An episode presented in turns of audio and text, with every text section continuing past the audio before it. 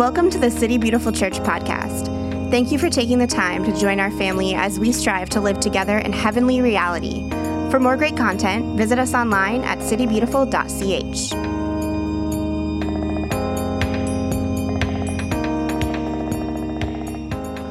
Okay, welcome everyone to City Beautiful Church. Uh, last week we were able to unveil our, uh, our vision statement for the year.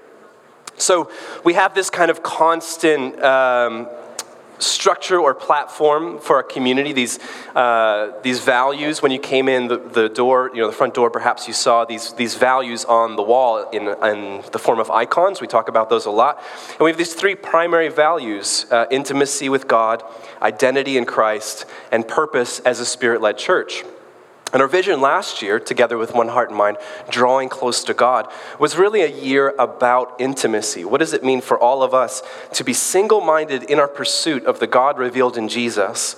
And then, in fact, that defines who we are. We're not defined by our political affiliations or our socioeconomic status or our race, ethnicity, any of these normal markers that we find in the human narrative that divide people into categories. We say, all of us, we are bound together because of our radical pursuit of the God revealed in Jesus. I've been thinking a lot about this inclusive, exclusive language um, that we use in our culture today and finding some of it a little bit problematic because it becomes more about, you know, the world is kind of a neutral place and it's waiting for us to come in and give it categories and give it names and numbers and assignments.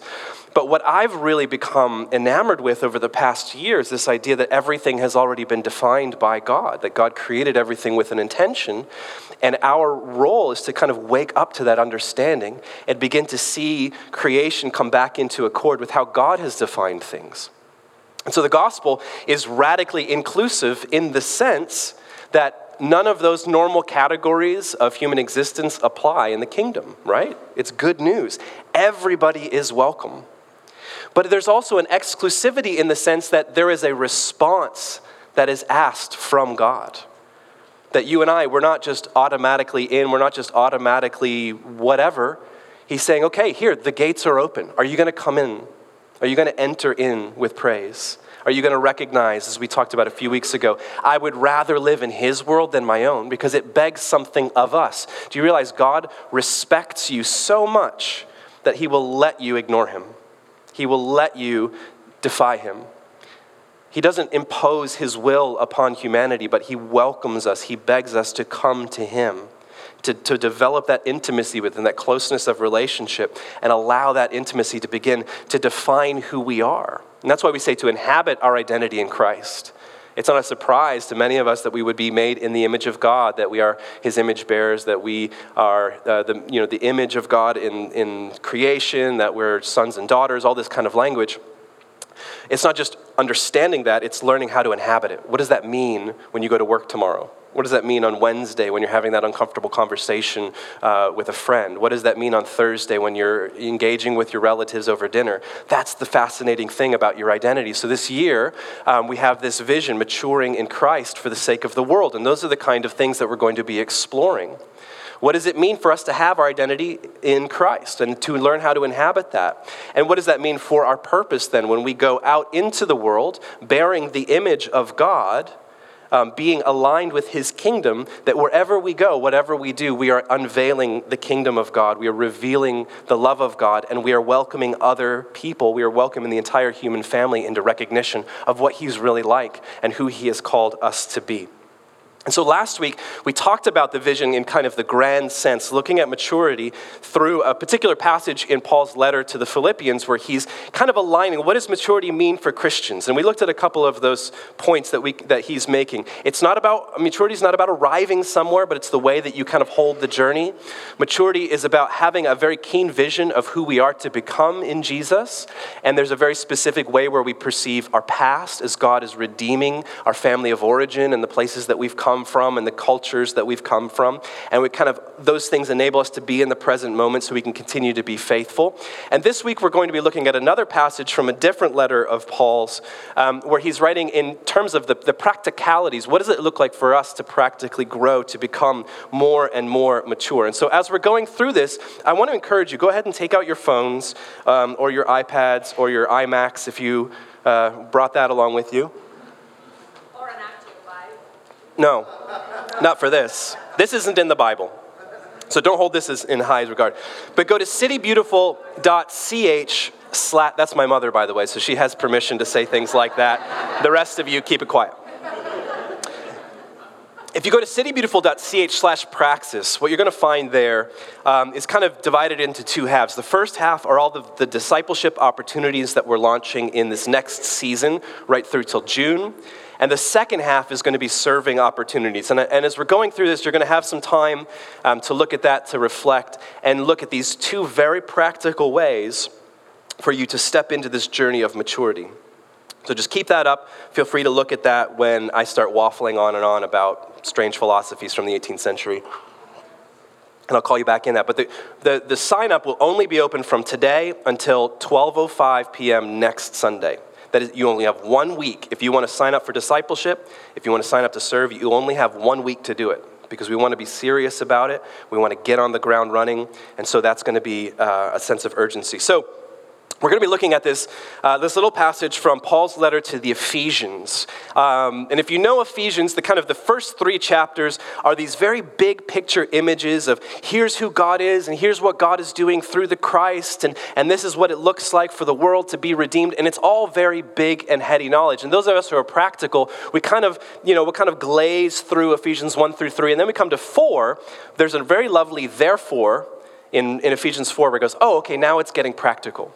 And a lot of times we look for those practical bits. So in Ephesians 4, it's talking about how to be the church. In Ephesians 5 and 6, it's talking about marriage and you know, raising children and owning slaves and all of these kind of very lovely practical things that you know, we kind of have to suss through. And, and oftentimes the church has actually gotten a lot of trouble with because we've done Ephesians 4, 5, and 6, all the practical things, but we don't have the vision of Ephesians 1, 2, 3. What is God doing through Jesus? And what does that mean for crafting a people, a family in what we call the church?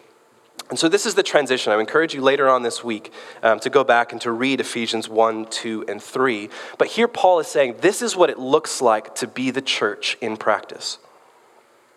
So we're going to begin in verse 11.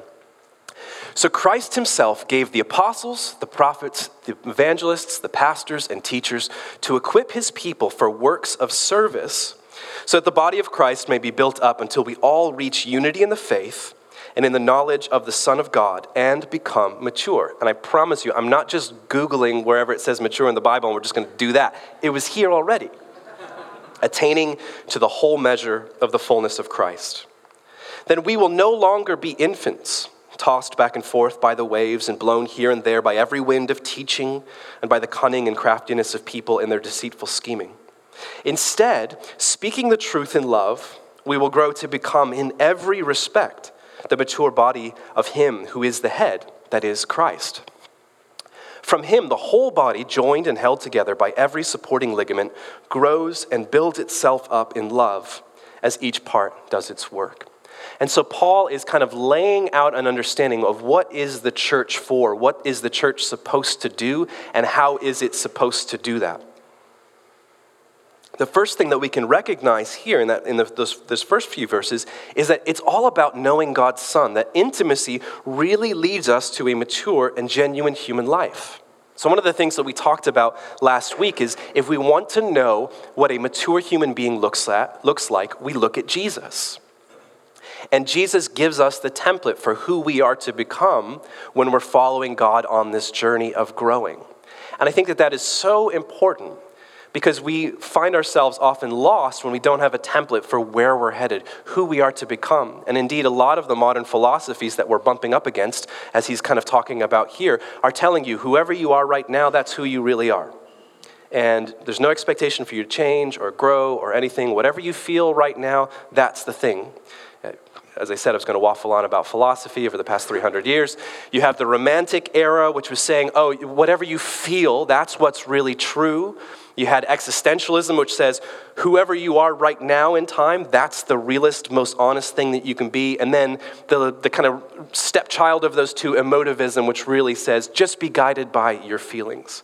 And oftentimes it's been interpreted into scripture too, and it's been interpreted into the Christian narrative, where we say, well, at the end of the day, God just wants your heart. Because what we believe is the heart is the center of what it means to be a human being. And I think I chased after that for a long time. At the end of the day, God just wants your heart. That's all He's after. And I began to actually read the Bible. Uh, and I, lo and behold, that's not in there. Maybe it's in like Third Hesitations or something, some, some non canonical book that I, that I haven't read yet. But God does not want just your heart, God wants the whole person. And indeed, the journey of salvation and growth is God rescuing and redeeming every part of what it means to be a human being your heart, your mind, your spirit, your soul, your body. God wants all of it. And so we have to understand maturity is all of those things of who you are being gathered up, being put back together, and being raised to look more and more like Jesus. And it's only possible that intimacy through God gives us that understanding of what it means to live a genuine human life. Number two, that maturity for Christians means cultural discernment. Maturity in Christ means that we are so immersed in the character of God, and His kingdom, and thinking in the way that He does, and feeling the way that He's calling us to feel, that very quickly we begin to look at all of these other messages that we're surrounded by in our culture, and we begin to discern that doesn't actually sound like the gospel. That doesn't actually sound like good news. And as we become more mature, we begin to ask these questions What are the lies that we are inadvertently buying from the culture around us? One need only to pause and reflect on all of the, the advertising that you'll take in a particular day to recognize this. If you only use this toothpaste, people would love you. Right? This is how adverti- much advertising works. It says, number one, you're not okay the way that you are. You're broken, you're dysfunctional, you're unlovable. And number two, if you bought this product, then maybe you would find fulfillment, success, adoration, whatever it might be. And so these messages that we're inundated with are, are being interpreted through that lens of Jesus to say, I don't know if that's actually what's going on. And I find this a lot of times in the, the, the, the arguments and the debates that we're getting on in, in, culture. We're using these kind of humanistic arguments and tossing them back and forth, and we're thinking like, we're not thinking like Christians first. I almost said, I mean, well, I like this quote a lot, maybe you won't. Uh, Stanley Hauerwas, who's someone I like very much, he says, Most Americans don't know how to read the Bible because they're Americans before they're Christians. That's what I'm talking about, okay? It's whenever we have some other identity first, and then Christian is a thing that we've tacked on to it, then we're only looking to reinforce the messages that we already believe okay?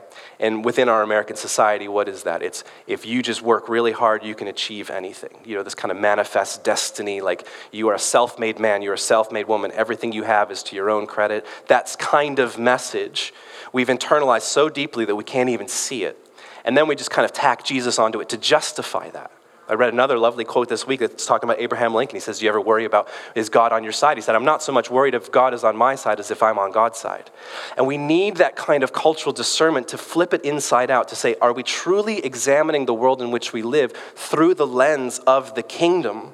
And that's what Paul's talking about here. We'll no longer be infants tossed back and forth by the waves and blown here and there by every wind of teaching and by the cunning and craftiness of people in their deceitful scheming. Because so many of the messages that we're interpreting from society are intended to keep us in bondage and get into our wallets. That's what it's for. That's what people are trying to do.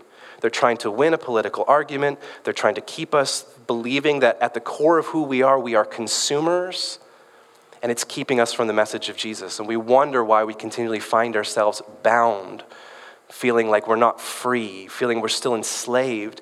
It's because we're being tossed back and forth by all of these messages that we're getting from television and entertainment and social media and school, and all of this stuff is pulling at our souls, trying to keep us away from the message of Jesus. And thirdly, what Paul is saying here is that there is a vision for what discipleship is and what service looks like that is so easily lost within the church. And I know many of you, you know, you grew up in church and perhaps you experienced this in some way. That you were told, oh, you, you go to Bible study or you, you, know, you do this devotional or whatever just because that's good for you and that's what you're supposed to do. It's kind of a behavior based kind of religion. Um, and when we, when we enter into that behavior based religion, we find ourselves burning out very quickly. And in fact, we get wounded by that because we believe that the Christian journey, in and of itself, is just about keeping the rules And it kind of goes like this Human beings tried to keep the rules, they didn't do a very good job. Jesus came, he kept all the rules, which was great because it got us off the hook for a little while, but now we're supposed to keep the rules again. and that's the gospel. And you're like, great, sign me up for that. Now, some of us love rules and regulations. And so we'll actually buy into that version of the gospel that it's about behavior modification. And some of us hate rules and regulations, so we reject it. But there's a far larger, more interesting conversation to be had about formation. That it's not about behavior, it's about character. And it's about us growing to become more like Jesus. And so, a lot of times, even within church culture, whether we're talking about discipleship, gathering together as believers uh, to pray, to worship, to study the scriptures, to encourage each other, to challenge each other, we don't have a vision for what that means, and it becomes legalism. Or we reject it and say, well, I'm just going to do it on my own. I am increasingly convinced that you cannot be a Christian on your own. Because part of that means you're not even listening to Jesus very closely. To say, well, it's just, I, I'm going to just reject the church. I'm just going to do it myself. If you are a Christian, you are the church. You see, unity isn't something, I'm, we'll, we'll get to that later, whatever. I'm going to go to it. But then it's the same thing with service, right? When we don't have that vision for who we are becoming, that service forms us, then we make decisions on serving the body of Christ just on what we feel in the moment. And so, how do we begin this journey to maturity? And I think there's kind of two conclusions that I've drawn um, from Paul's passage here in Ephesians 4. Number one, the path to maturity begins with commitment. And how do we define commitment? Commitment to me is choosing not to choose. Because we know that growth mostly happens over time. Commitment is choosing not to choose. In our modern culture, another thing that we do that maybe we don't realize we've internalized in the church is that we idolize the idea of youth. Okay? Some of the best musicians in the world are 70 years old and they sell like 5,000 albums a year. Right? But in music, it's a great example. We idolize youth and that's the realest, most authentic, that's the best thing that we can have to offer instead of someone who's worked on their craft for 50 years. If you want some names of old bluesmen, uh, come and see me after, and I'll, I'll turn you on to some really good music. When we idolize the cult of youth, we're worshiping uh, at, at two different altars. Number one, spontaneity. And again, internalizing that romantic, emotivistic philosophy. Spontaneity means in order to be free, I have to have options, right? It's saying basically, if I only have two choices of bleach in the grocery store as opposed to the usual 16, I am somehow less free. That's what we mean by freedom. And so for me to be myself, I have to be free. And we become Teflon creatures. Any kind of definition slides off of us because we want to keep our options open. And youth idolizes that spontaneity. And that's very natural and normal for us as we grow and develop, and especially as we kind of set out on our own in our 20s. We're looking to figure out who we are, but we more define ourselves by what we're not than what we are. It's a reactivistic identity well, I'm not that, and I'm not what my parents say, and I'm not what my culture says, and we kind of allow things to slide off of us without ever really latching onto something because to be defined is to mean that we have lessened our freedom. To allow ourselves to have boundaries and definitions means that we are less free than we were before. And youth idolizes that kind of spontaneity. Secondly, youth idolizes authenticity. And authenticity means whatever I feel is truest in the moment is the thing that I am going to pursue. And so, any kind of expectations that are placed on me, or me doing something because it's being offered to me is somehow inauthentic. This is what I often bump up against when we're talking about liturgical prayer in our church. Is, oh, well, prayer, it's just, it's rote, and somebody else said it, it's not coming from the heart. And I think that that's a very unfortunate perspective to have because it says, what is truest is what I feel right now. I'm at the center of my own universe and I get to decide what, what I'm going to allow into it and what I'm going to hold at arm's length because at the end of the day, I want to be authentic. So, spontaneity and authenticity are these two idols um, in youth culture. But unfortunately, what we find when we idolize youth culture, spontaneity and authenticity, is that we don't believe in long term investment. We don't believe in long term investment because what we're subtly expecting is instant gratification. That when I become a Christian, I have the Holy Spirit, and then automatically, whatever I feel or perceive in the moment, that is from the Holy Spirit, and you cannot tell me otherwise. You see how we do that? Kind of laid down that Holy Spirit card. And we don't believe that it's about long term investment, which requires long term vision. Who am I to become? And I want to allow that vision of the future to call back into the present moment what I should do now in order to be formed to become the kind of person. We're going to talk a lot about virtue and character this year. And sometimes we feel like, oh, we're just faking it. Like if I'm just pretending to be patient or I'm pretending to be loving, I'm faking it somehow. But you realize we talk about, you know, that we're, we're putting it on. We're putting on character. We're putting on virtue because we're practicing it now in advance of it becoming part of who we are. And that's not inauthentic. That's not being fake. C.S. Lewis says if you have trouble loving someone, just act as if you do and see what happens. Because guess what? You loved them. Well done. And we need to have that vision of long term investment. It was actually the, the first, one of the first sermons that I ever preached down here. It's back in the status days in 2011, I think. How many of you were around in? Oh, a decent amount of you. First sermon I ever preached, like 800 people. And it was like an hour long. I've gotten better, marginally. Um, but I had this, I had this, we were in worship and I actually had this vision. I was thinking about this idea of hope and the image in the Christian household of hope is an anchor. I have a little anchor tattooed right here. And it's the church that I came from in Nashville. And, and I, you know, you always think about an anchor being anchored in the present moment, and then the boat's kind of tethered to that, and then that's what's keeping it from going back and forth. But I, in this vision, I recognized, like, I saw this kind of vision of the future, this kind of island, Eden, perfection, paradise. And the anchor was attached in that future place, and there was a, a rope coming all the way back into the present moment and holding my little ship, which is being tossed back and forth by all of these waves. But what God was doing was taking the rope and pulling me into his future. And I realized that anchor is a symbol of hope. It's not because I'm, I'm anchored to this moment, I'm actually anchored to that future vision. And God is pulling me into his certain future. You know, when we say hope in the Christian household, we don't mean, gosh, I really hope it rains tomorrow. We say, I know how the story ends. I read the last page of the book. I know how this is going to turn out. And I'm allowing that vision to call back into the present moment. What am I to do today in order to see that come true? Because I don't have to, to buy into those cheap versions of spontaneity and authenticity that are just about the present moment and whatever's what I'm feeling right now or whatever I'm being told right now, that's the realest thing. And I think that's so powerful for us to understand when we're talking about this path of maturity, beginning with that commitment of choosing not to choose.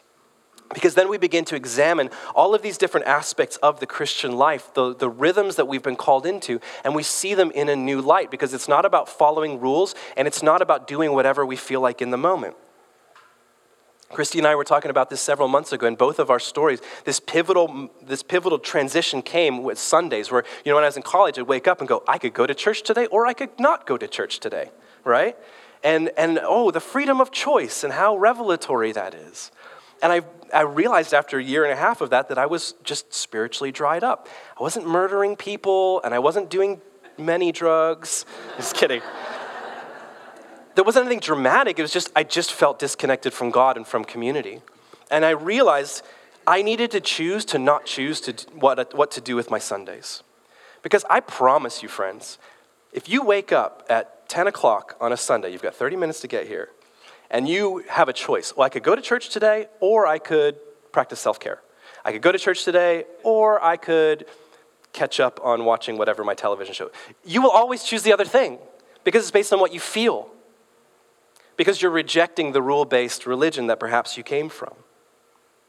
When we talk about the, the Eucharist, the communion, the Lord's table, some people feel like they can't come to the table because they, they are so burdened in sin. Or some people feel like they don't need to do it. But it's through the constant practice of coming to the Lord's table, regardless of how we feel, bringing all of our feelings, bringing all of our convictions, bringing all of our pride and, and our shame, and laying it at the feet of Jesus, saying, I'm continuing to participate in this sacred act because you've called me to it. It forms us over time. Perhaps it's true in, for you if you're part of a community group. For us, Wednesdays. I don't make decisions on what I do on Wednesday evenings because I have a community group. And I'm bound to those people. I've devoted my Wednesdays to those people, and they have devoted their time to me. And it's a non negotiable. It's that kind of move when we can choose not to choose. Is that what we are actually doing is we're submitting to God's divine consistency.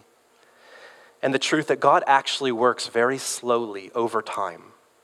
There's no such thing as instant gratification in the kingdom. He does miracles. He does amazing things where you're one this way one way and then you're this way the next. But the true path of spiritual formation takes time. It's investment. It's giving ourselves over to the consistency of God in the chaos of the world the way that it is today. And indeed, we find this in this passage, in that last little line where he says, It's from the whole, him, from Christ, the whole body joined and held together by every supporting ligament. The word ligament is where we get the word religion. I love religion. I think religion is great. Don't let anybody tell you that religion is a bad word. It can be used for bad things, but the word religio, religio, literally means to bind together. And when we embrace our religion, which is coming together for worship, which is praying over one another, which is meeting regularly, which is giving, which is the sacraments of baptism and communion. All of these different religious things actually bind us to God and bind us to one another so that we are not tossed back and forth by every teaching in the world, that we are no longer infants. And so I want us to take three minutes and I want to turn, you to turn to the person next to you and just reflect on this. What are my hopes and fears when it comes to commitment and consistency in community? What have been your experiences up to this point? What are your fears? What are your hopes? Do you have that vision for what it can become? Take three minutes and discuss.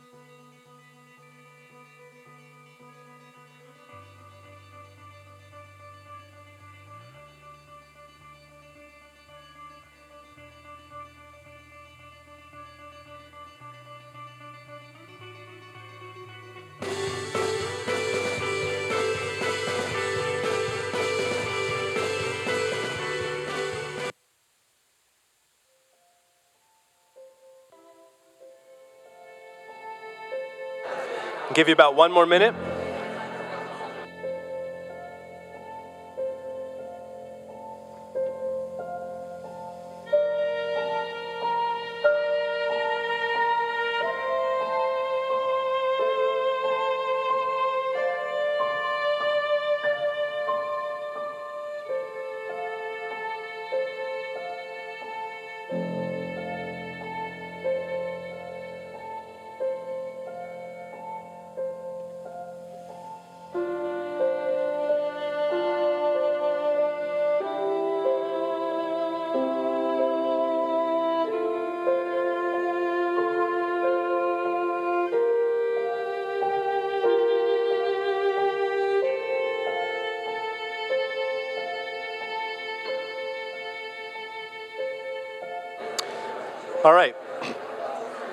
So I want you to go back to citybeautiful.ch slash praxis, wrap up that final thought, and I want to talk you through some of the options that there are. And, and trust me, like as a, as a church community, we do not believe that our opportunities are the only opportunities. Um, we think they're pretty great, um, but by no means does it have to be you know, branded by City Beautiful Church for you to do one of these things. But if you're looking for an opportunity, this is what it is. So if you go to citybeautiful.ch slash praxis, you'll see on there the first little portion is about our community groups, which are ongoing groups that are meant kind of for that for the whole human being to be present. And in these, that's kind of long-term investment in community, coming together uh, sharing a meal, studying scripture, laying hands, praying for one another, kind of talking through your life. A, a group of people that, that, are there specifically to encourage you, to hold you accountable. Uh, the next set is our focus groups. These are uh, kind of a little bit more refined in what their purpose is. So, for example, our altered group is examining what's the intersection between prophecy and the arts. And so it's a group of people who are coming together on Wednesdays here, learning how do we listen to the Lord prophetically and then create art out of that. Um, the next group is married, so anybody who's engaged and married coming together once a month to just encourage each other on that journey. And there's a beautifully wide swath of experience in that community. It's become invaluable to a lot of people here. Um, and then the final one is that I have a group on Friday mornings at the Credo just over here in North Downtown um, that's about uh, contemplation and intercession. That we meditate on a psalm in the morning to kind of set ourselves right with the Lord, and then we pray. We pray for our, our church, we pray for our city, we pray for the world. And so those are a few of the focus groups. And then the last two, we have two studies that are going to be through the, the, the, the spring. Um, and they're finite uh, and they're very direction courses they're going to start and, and so the first one is called emotionally healthy spirituality and the idea is you, your spiritual maturity is directly tied to your emotional health. And if we can allow the Lord to begin to work in our, in our emotional health, we find that we spiritually grow. And that's an eight week course. Um, and there's a book to purchase for $10 for that. And that's going to begin February 13th. Um, the other one is called The Good and Beautiful God. And it's this idea that everything that we believe about God translates to everything we believe about ourselves and about the world. And so, how can we come back to seeing God as Jesus demonstrated who he is? And that's a, that's a book study that's going to be 11 weeks starting on February 5th, and that's a $15 book. And your guarantee to get into those two, those two studies is to buy the book. Okay, you have to buy the book in order to get into that study. So, we're going to have the books available in the back today. If you want to purchase one of those, um, Emotionally Healthy Spirituality is $10. Good and Beautiful God is $15, and those are both limited spaces. So, it's kind of first come, first serve. So, those are our discipleship opportunities uh, through the spring. Um, so, the, the, so, like I said, the, the first kind of major thing that we can bring from this passage in Ephesians is that you know, the path to maturity begins with commitment, with choosing not to choose, because we know that growth mostly happens over time. The second realization is this as the church, we are responsible to help one another grow in maturity in Christ. As the church, if you are a Christian, you're part of the church. Wow, it's getting smoky in here. That's just fog, right? Like, I shouldn't be worried. Okay. If you are a Christian, you are already part of the church, whether or not you have decided that you think that is so. Again, because we love to control the narrative and like we love to define what is and what isn't and who we are and who we're not. Um, but to be to, to be a follower of Jesus is to be given over to something, which is the family of God. And so, what Paul is saying here is you are to become practically what you already are in theory, which is the body of Christ. And I love the way that he frames it in Ephesians 4 because he says, specifically, you've been given these gifts by God, these positions within the community, to help love other people into the kingdom. And he names what we call the fivefold gifts, okay?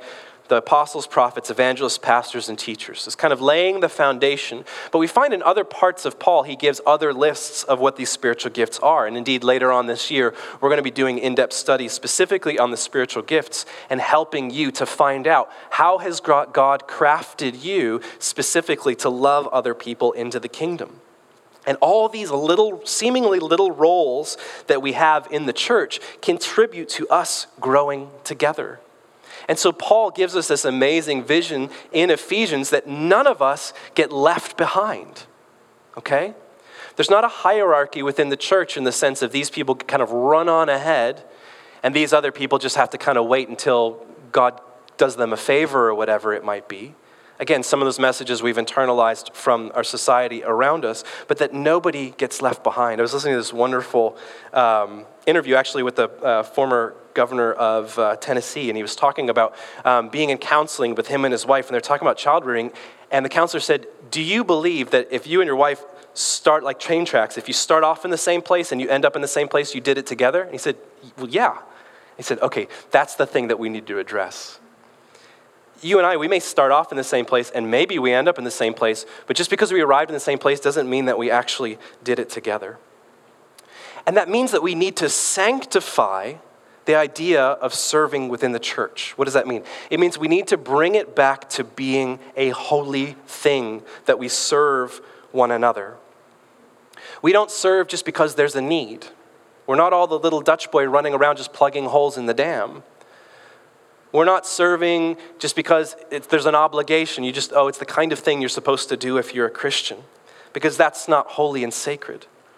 When we recognize even the smallest, most insignificant things that we do within the community contribute to the larger picture of all of us being raised up into maturity and into the fullness of Christ, I guarantee you, you have more longevity to say yes. We need to remind each other that making coffee is not just about making coffee. That greeting one another is not just about greeting one another. That lighting candles isn't just about lighting candles. That filling the room with smoke is not just about filling the room with smoke. They're all acts of worship that bind us to who God is. But secondly, they contribute to the larger picture that we're all profoundly interconnected and that all of us we raise up together into the fullness of Christ who is the head. Because this is, this is what I think is so convicting about sanctifying the place of serving. Complacency spreads very quickly. And as soon as we lower our eyes from the horizon of seeing who we are to become in Jesus, and we just make it about coffee, chairs, greeting people, whatever, complacency sets in very quickly. And not only does complacency set in quickly for you, but it also spreads like a wildfire. Because if we're honest, our natural tendencies are to move towards the path of least resistance, to do what comes natural, to do what feels better to us in the moment. And so we have to continually be encouraging one another. Keep your eyes on the horizon. Remember who we are to become together in Jesus. Look back to Him. Allow that future vision of where the church is headed to call back into the present moment how we do the thing today. We cannot let our past experiences hinder the call on all of us to build up the body of Christ. Our church is, is made up of a lot of people who have grown up in church. We've experienced different forms of church. Some of us, you know, right from the very beginning have been part of it, or whatever, whatever your story might be. And I, it is very normal and natural for you to have been wounded because you chose to say yes to serving at some point in your church experience. And that is valid, and that deserves to be recognized. But God wants to do something there. God wants to bring healing to that thing, to that moment, to that experience in your past church, or probably even in this church. I'm not going to pretend like we're exempt from having wounded people that say yes to serving in this church. But there's a difference between being a victim and playing a victim, right? When we allow that to define ourselves forever, and we wear that as a badge and say, I'm never, ever going to ever do this ever again. And it's to remember to offer grace to the church itself and to offer grace to one another to say, let's get back into it. Let's continue to maintain this vision for what we're doing, why we're doing it, and to believe that so much healing actually comes through service. Some of us feel like we have to find the healing before we're going to say yes again to the community. And then we wonder why we kind of hit a dead end and we're not moving forward. Perhaps it's because it's only through serving that you're going to find the healing that you need. Maturity is being able to discern that one experience is not all experiences. That your experience in your previous church or your experience in this church is not true of all churches. And maturity is being able to ma- maintain the high, impossible call of who we are to become. and allowing that to form us to say yes and no. And then in that process, we learn how do we regulate our yes and our no? How do we move away from this idea that serving is inherently draining? Or how do we prevent ourselves from entering into a situation where we're overcommitting, we're compulsive givers without any kind of grounding in intimacy with God to know how to say yes and no? But how do we enable other people to come alongside of us to help us in that journey of regulating our yeses and our nos? Where serving becomes life giving because we see who we're becoming in it. Where serving becomes a place where we are reminded you need to take a rest and you need to stop doing for a moment so you can r- remind yourself of who you really are.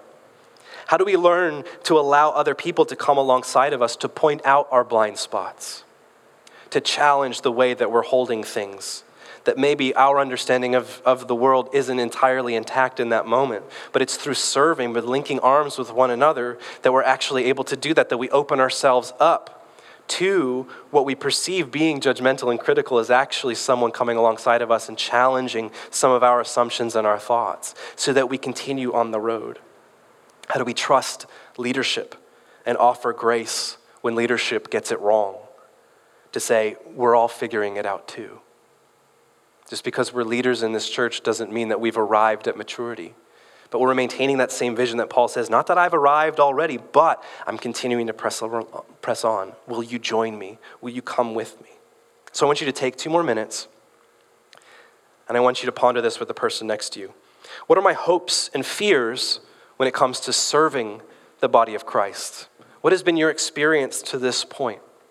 And what are your hopes of of who you might become when you say yes to serving. So take a couple minutes and discuss.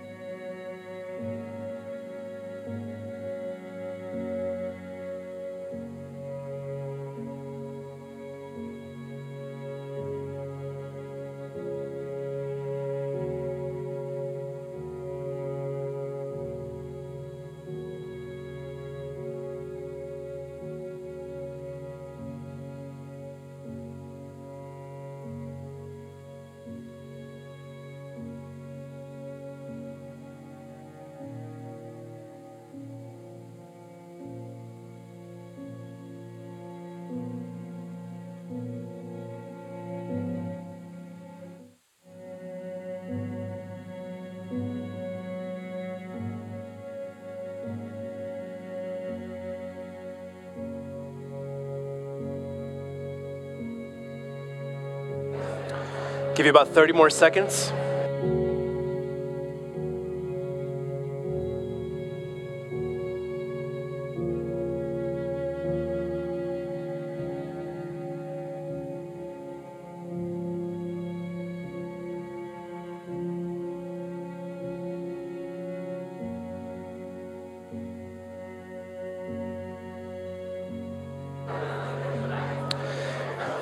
Want you to start pivoting back to that citybeautiful.ch slash praxis. And the very last part of that page is going to be a few qualities um, of serving. We didn't put on there, uh, you can sign up for this ministry, you can sign up for that ministry, but what are the kind of things that you feel called to do? And just to click a couple of those, and we're going to have some of our ministry leaders uh, reach out to you and, and, and engage in some conversation of what it would look like for you to serve with some of those things. Perhaps you want to try something new. Perhaps you've never really served, but to believe that it's actually through service that you find some healing to your past wounds. And it's through service that we see all of us raise up together. My vision for all of us this year, we're talking about how do, how do we measure maturity in our church? That's a very hard question to understand because it's very easy to make it about rules and regulations and behavior. But if we're talking about character formation and are the practical aspects of that, is everybody in a position where they're being discipled? where they're being led, where they're being held in, in account, accountable to a, a, smaller community of people who know them, who love them, who have permission to say things to them that other people normally wouldn't? Is everybody serving somewhere? Kind of giving back, contributing to the larger vision of who we are? whether it's making coffee or it's leading worship or whatever it might be? Is everybody contributing in some way, shape, or form? I think when we begin to see that more and more, that's a really good indicator that we are in a place of maturity. And along the process, having conversations, being sensitive to the Spirit, learning how to say yes and no, but ultimately believing in the long term investment of discipleship and serving, that we have this vision for who we are to become in that. And so I'm challenging you today finish out that slash praxis sign up, hit submit. You've only got this week to do it. But perhaps in this journey of maturity, even before church, when we were praying, I was thinking about how exciting it is when there's a new vision, there's a new shiny, and we've got a beautiful graphic up here that Hunter gave us. Thank you. And then we have to actually do something about it wait a minute, you don't mean maturity just happens? No, we have to do something. God is partnering with us, and perhaps it's through community groups and focus groups and studies. It's through serving one another. It's making coffee. It's joining the worship team. It's arranging chairs, whatever it might be. Those are at least part of what it's going to look like for us to become more and more daily the body of Christ. So I want to invite you to stand with me.